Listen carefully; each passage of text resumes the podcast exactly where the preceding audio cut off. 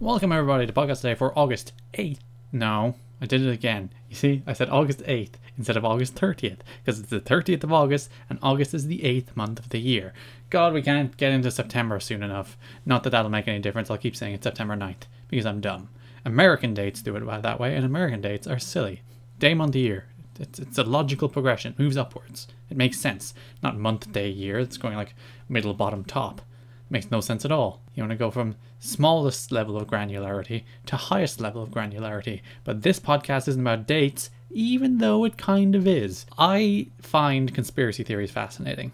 Like, there's not pretty much a single conspiracy theory I ever believe, but I always enjoy listening to people talk about conspiracy theories, especially when they believe it, because they believe it with such a conviction and like determination that they're going to prove that their conspiracy theory is right and correct, and the man is holding them down, and the the usual mysterious they doesn't want you to know this, or don't want you to know this, I suppose. This mystical, elusive they, or, or the Illuminati, or you, you know, people for some reason keeping the truth down so the common people can't know the truth.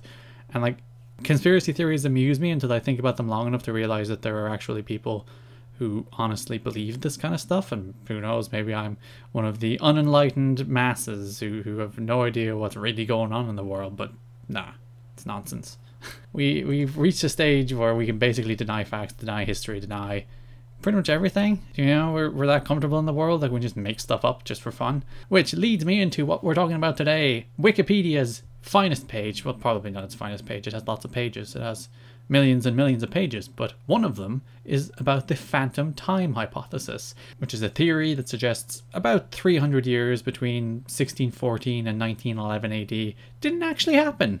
They were just added to the Middle Ages. I'm not really sure why someone wanted to add them to the Middle Ages. It's just like, I feel like human race, you know, all of human existence seems more impressive if they've lived another 300 years.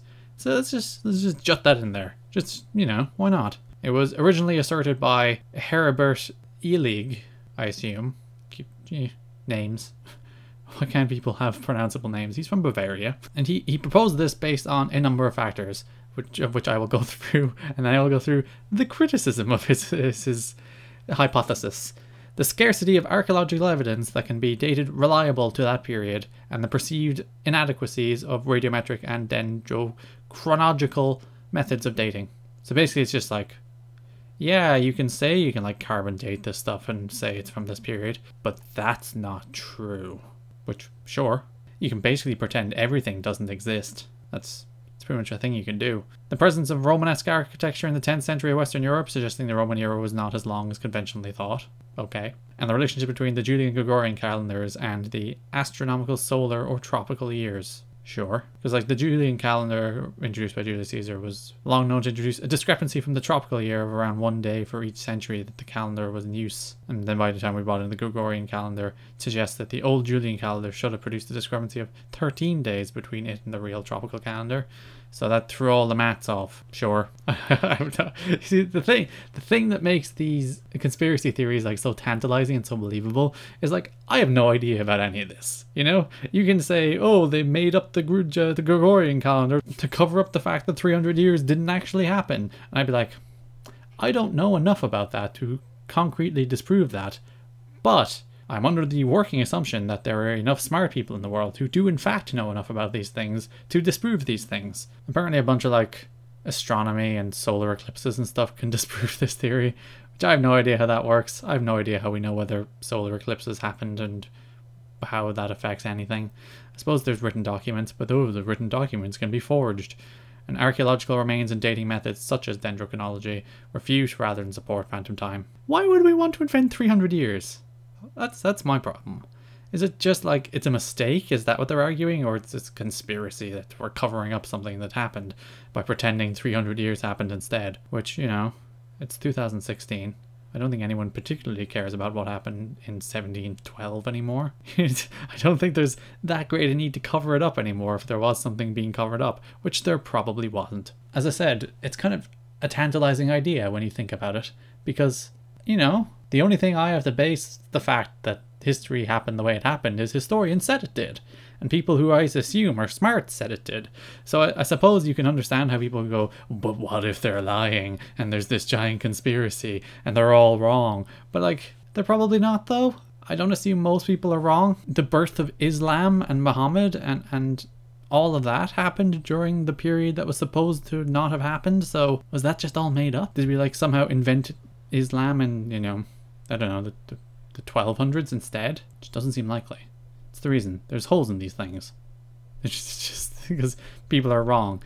Uh, but I, I love the way people have like committed their life to this kind of stuff. There's even a word for it negationism. I'm sure I'm pronouncing that incorrectly because I pronounce everything incorrectly. It involves either the legitimate scholastic re examination of existing history about a historical event, which, you know, fair enough, go back, look, see if there's anything that was missed, or the illegitimate distortion of the historical record. Attempting to revive the past, illegitimate historical revisionism may use techniques inadmissible in proper historical discourse, such as presenting known forged documents as genuine, inventing ingenious but implausible reasons for distrusting genuine documents, attributing conclusions to books and sources that report the opposite, manipulating statistical series to support the given point of view, and deliberately mistranslating texts. So basically, it's like, we'll take the actual history and just pretend it says something else, or read meanings into it that really aren't there at all, just to make stuff up. I do like we've reached the stage in like society where we can do this, you know.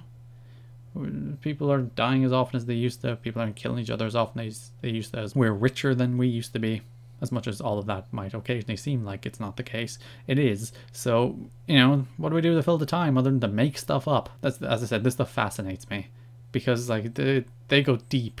They go deep into trying to prove some of this stuff. And like these are only a handful of all the different chronologies out there and all the different human timelines and there's a bunch of different ones that are proposed that they're keeping secrets and they're not telling us the real truth about the history of mankind. But it's just like lads, do you really have nothing better to do? Come on. You can listen to new episodes of podcasts today every single day at soundcloud.com forward slash TWSKK. You can subscribe on iTunes by searching for the TWS network, and you'll get episodes of Podcast Today and the Weekend Show into your feed every single day slash week. You can also subscribe on YouTube or follow me on Twitter at GarrettKidney, G-A or E-T-T-K-I-D-N-E-Y. Thanks for listening, and bye-bye. Nailed the outro in a single take. Pat myself on the back.